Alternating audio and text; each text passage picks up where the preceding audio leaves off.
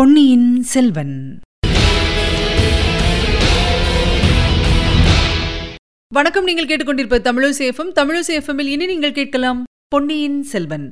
வழங்குபவர் உங்கள் அன்பின் முனைவர் ரத்னமாலா புரூஸ். பொன்னியின் செல்வன். பாகம் ஒன்று புதுவெள்ளம். அத்தியாயம் பதினாறு அருள்மொழிவர்மர். இன்றைக்கு சுமார் தொள்ளாயிரத்து எண்பது ஆண்டுகளுக்கு முன்னால் கோ. ராசகேசரி வர்மர் பராந்தக சுந்தர சோழ மன்னர் தென்னாட்டில் இணையில்லாத சக்கரவர்த்தியாக விளங்கி வந்தார். நம் கதை நடக்கும் காலத்துக்கு பன்னிரண்டு ஆண்டுகளுக்கு முன்பு இவர் சிங்காசனம் ஏறினார். சென்ற நூற்றாண்டுகளாக சோழர்களின் கை நாளுக்கு நாள் வலுத்து வந்தது. சோழ சாம்ராஜ்யம் நாலா திசையிலும் பரவி வந்தது.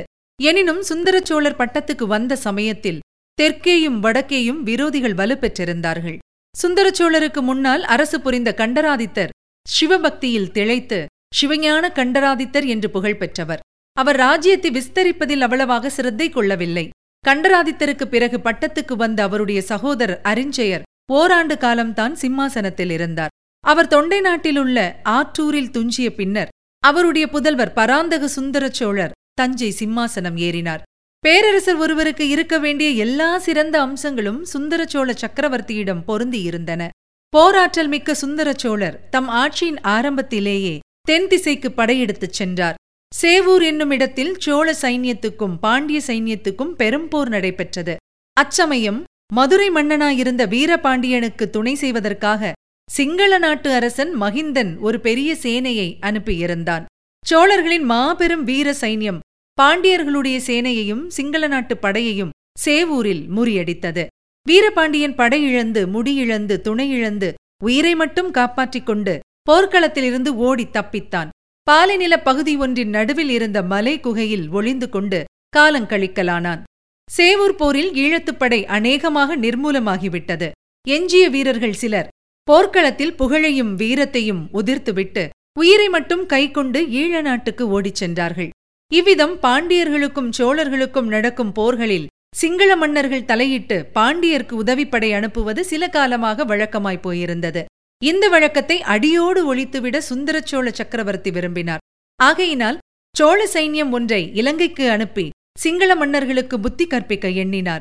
கொடும்பாளூர் சிற்றரசர் குடும்பத்தைச் சேர்ந்த பராந்தகன் சிறிய வேளான் என்னும் தளபதியின் தலைமையில் ஒரு பெரும் படையை சிங்களத்துக்கு அனுப்பினார். துரதிருஷ்டவசமாக சோழர் படை சிங்களத்துக்கு ஒரே தடவையில் போய் சேரவில்லை.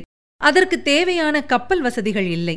முதல் தடவை சென்ற சேனை முன் யோசனையின்றி துணிந்து முன்னேறத் தொடங்கியது. மகிந்தராஜனுடைய தளபதி சேனா என்பவனின் தலைமையில் சிங்களப்படை எதிர்பாராத விதத்தில் வந்து சோழப்படையின் பகுதியை வளைத்துக் கொண்டது. பயங்கரமான பெரும் போர் நடந்தது. அதில் சோழ சேனாதிபதியான பராந்தகன் சிறிய வேளான் தன் வீர புகழை நிலைநிறுத்திவிட்டு இன்னுயிரை துறந்தான். ஈழத்துப்பட்ட பராந்தகன் சிறிய வேளான் என்று சரித்திர கல்வெட்டுகளில் பெயர் பெற்றான். இந்த செய்தியானது பாலைவனத்தில் மலைக்குகையில் ஒளிந்து கொண்டிருந்த வீரபாண்டியனுக்கு எட்டியதும் அம்மன்னன் மீண்டும் துணிவு கொண்டு வெளிவந்தான். மறுபடியும் பெரும் சேனை திரட்டிப் போரிட்டான். இம்முறை பாண்டிய சேனை அதோ கதி அடைந்ததுடன் வீரபாண்டியனும் உயிர் துறக்க நேர்ந்தது. இந்த போரில் சுந்தரச்சோழரின் முதல் குமாரர் ஆதித்த கரிகாலர் முன்னணியில் நின்று பராக்கிரம செயல்கள் புரிந்தார். வீரபாண்டியன் தலை கொண்ட கோப்பரகேசரி என்ற பட்டத்தையும் அடைந்தார். எனினும் சிங்கள மன்னன் மகிந்தனுக்கு ஒரு நல்ல பாடம் கற்பிக்க வேண்டும் என்ற விருப்பம் சுந்தரச்சோழ சக்கரவர்த்திக்கு மட்டுமல்ல சோழ நாட்டு தளபதிகள் சாமந்தகர்கள் சேனா வீரர்கள் எல்லாருடைய மனத்திலும் குடிகொண்டிருந்தது. படையெடுத்து செல்ல ஒரு பெரிய சைன்யமும் ஆயத்தமாயிற்று. அதற்கு தலைமை வகித்து செல்வது யார் என்னும் கேள்வி எழுந்தது. சுந்தர சோழரின் மூத்த புதல்வர் பட்டத்து இளவரசராகிய ஆதித்த கரிகாலர் அச்சமயம் வடதிசைக்கு சென்றிருந்தார்.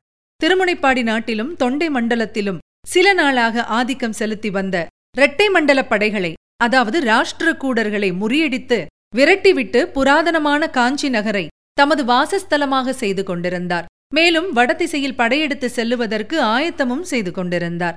இந்நிலைமையில் ஈழமண்டல படைக்கு தலைமை வகித்துச் செல்ல சோழ நாட்டின் மற்ற தளபதிகளுக்குள்ளே பெரும் போட்டி ஏற்பட்டது. போட்டியிலிருந்து பொறாமையும் புறம்கூறலும் எழுந்தன. இந்த போட்டியை அடியோடு நீக்கி அனைவரையும் சமாதானப்படுத்தும்படியாக சுந்தரச்சோழ மன்னரின் இளம் புதல்வர் அருள்மொழிவர்மர் முன்வந்தார்.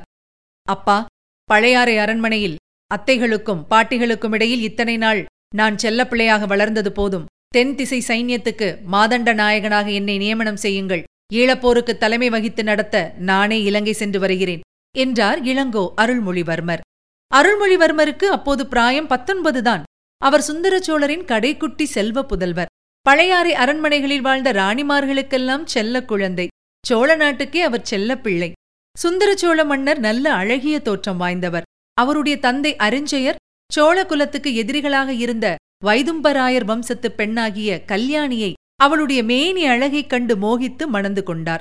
அரிஞ்சயருக்கும் கல்யாணிக்கும் பிறந்த சுந்தர சோழருக்கு பெற்றோர்கள் வைத்த பெயர் பராந்தகர். அவருடைய தோற்றத்தின் வனப்பைக் கண்டு நாட்டாரும் நகரத்தாரும் சுந்தர சோழர் என்று அவரை அழைத்து வந்தார்கள்.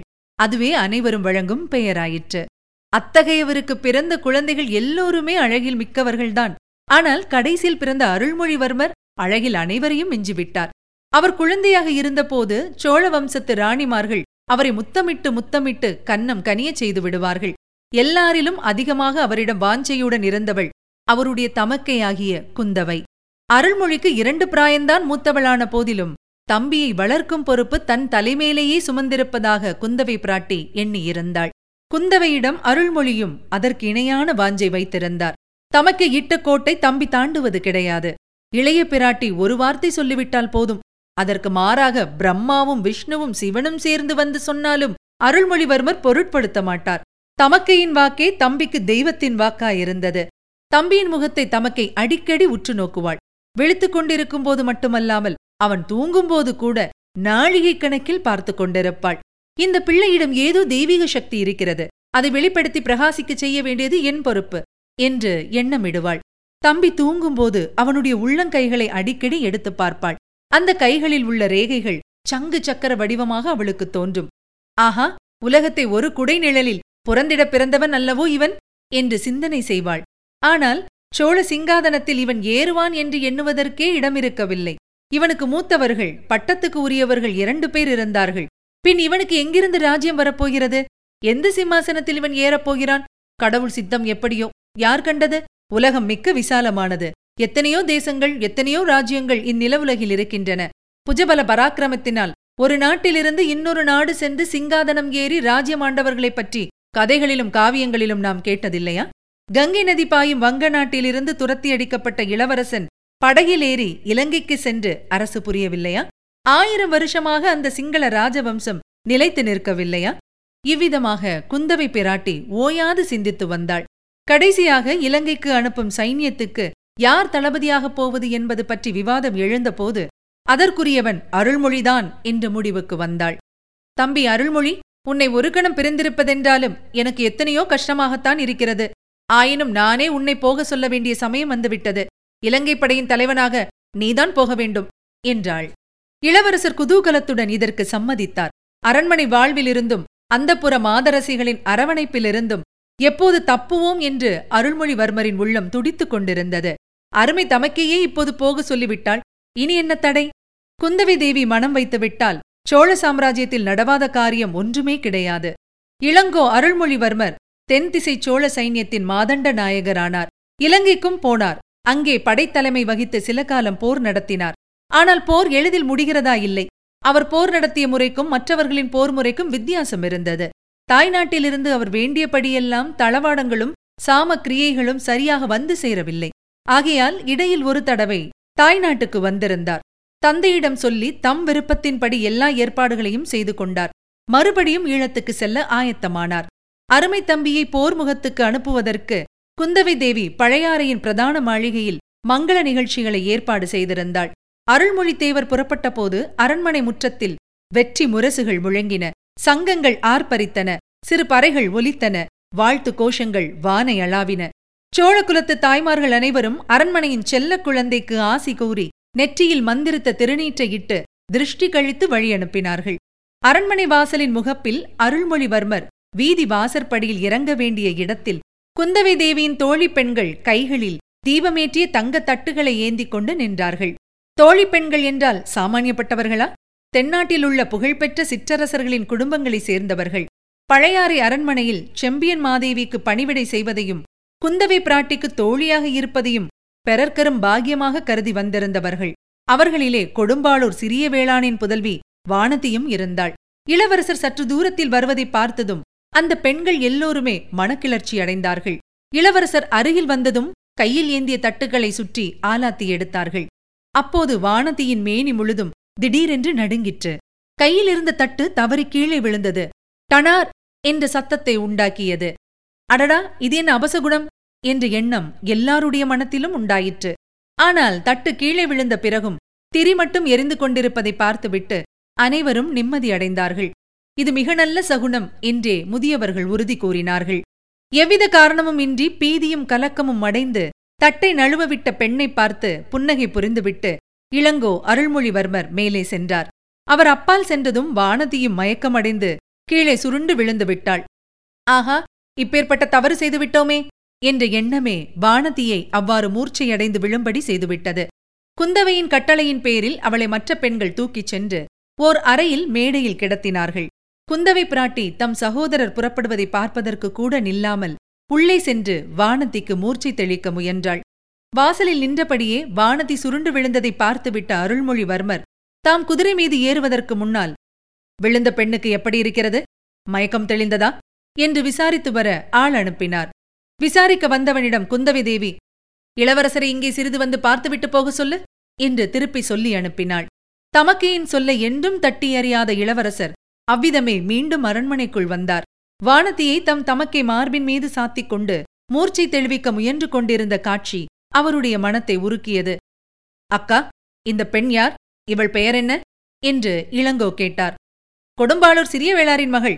இவள் பெயர் வானதி. கொஞ்சம் பயந்த சுபாவமுடையவள் என்றாள் குந்தவை.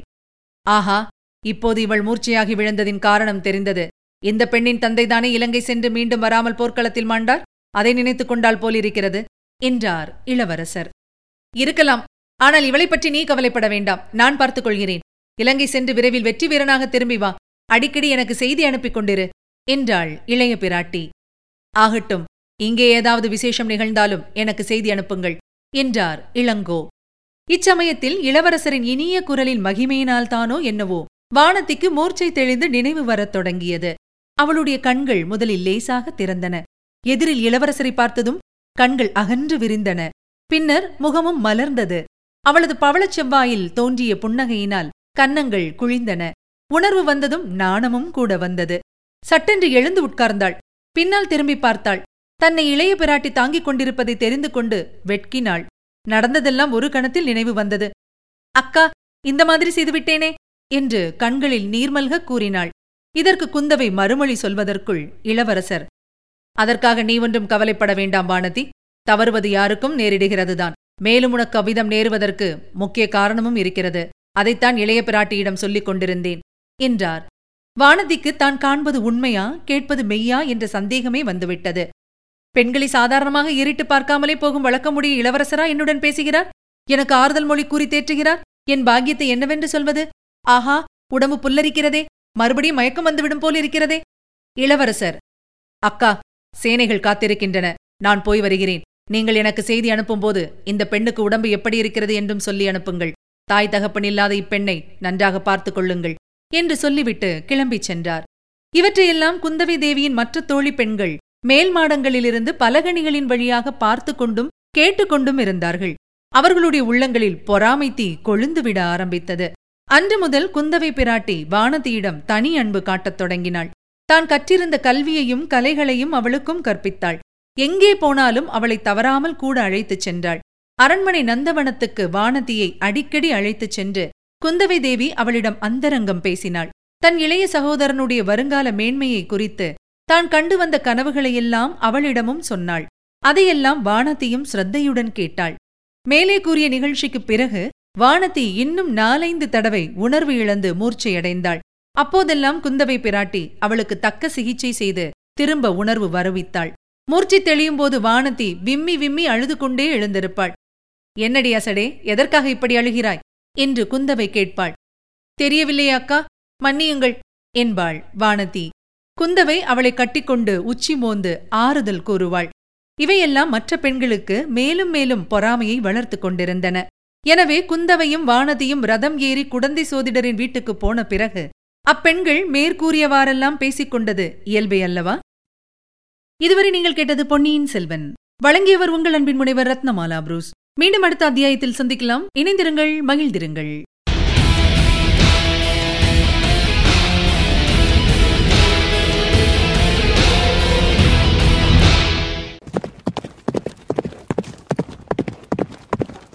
பொன்னியின் செல்வன்.